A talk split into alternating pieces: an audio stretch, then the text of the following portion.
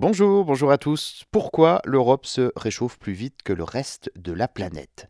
En Europe, les températures ont augmenté deux fois plus vite que la moyenne mondiale en 30 ans, une progression plus rapide que sur les autres continents, a indiqué donc récemment un rapport de l'ONU. Les températures en Europe se sont considérablement réchauffées au cours de la période 1991-2021, à un rythme moyen d'environ plus 0,5 degrés par décennie.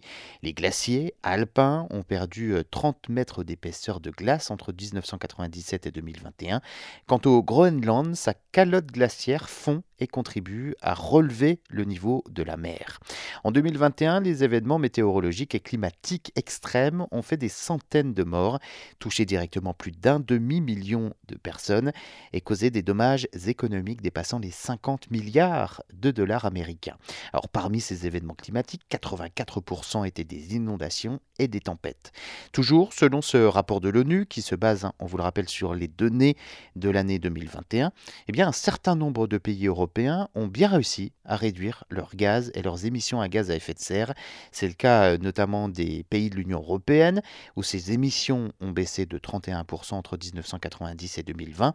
Alors, loin tout de même de l'objectif de la réduction nette de 55% fixé pour 2030. L'Europe est également l'une des régions les plus avancées en matière de coopération euh, transfrontalière sur les avancées à mettre en place pour euh, s'adapter au changement climatique. Parmi ces avancées, eh euh, le continent est l'un des plus leaders au monde dans le système d'alerte précoce efficace, avec euh, environ 75% des personnes protégées grâce à eux.